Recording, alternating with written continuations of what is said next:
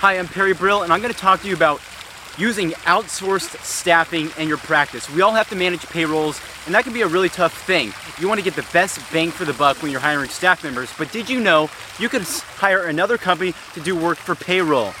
You could do it for bookkeeping. Um, you can also do it for revenue cycle management, which is submitting insurance claims. You don't have to do everything in your practice. You can actually hire people. So, would you rather pay someone $40,000, one staff member, to submit claims all day in your office? I mean, what happens if that person goes on vacation? What happens if they quit? You'll be hosed. You'll be hosed.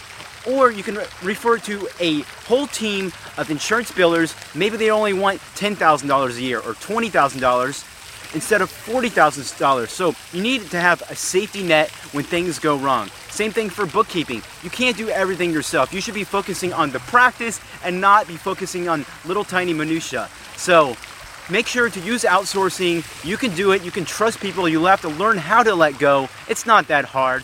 Another thing you can learn to outsource is IT services. I know a lot of you are techies. You think you can do it all, plug all the wires in, set up the secure network. You have encryption, you have everything, you can do it all. You don't need to do that. You don't need to do that. So consider outsourcing.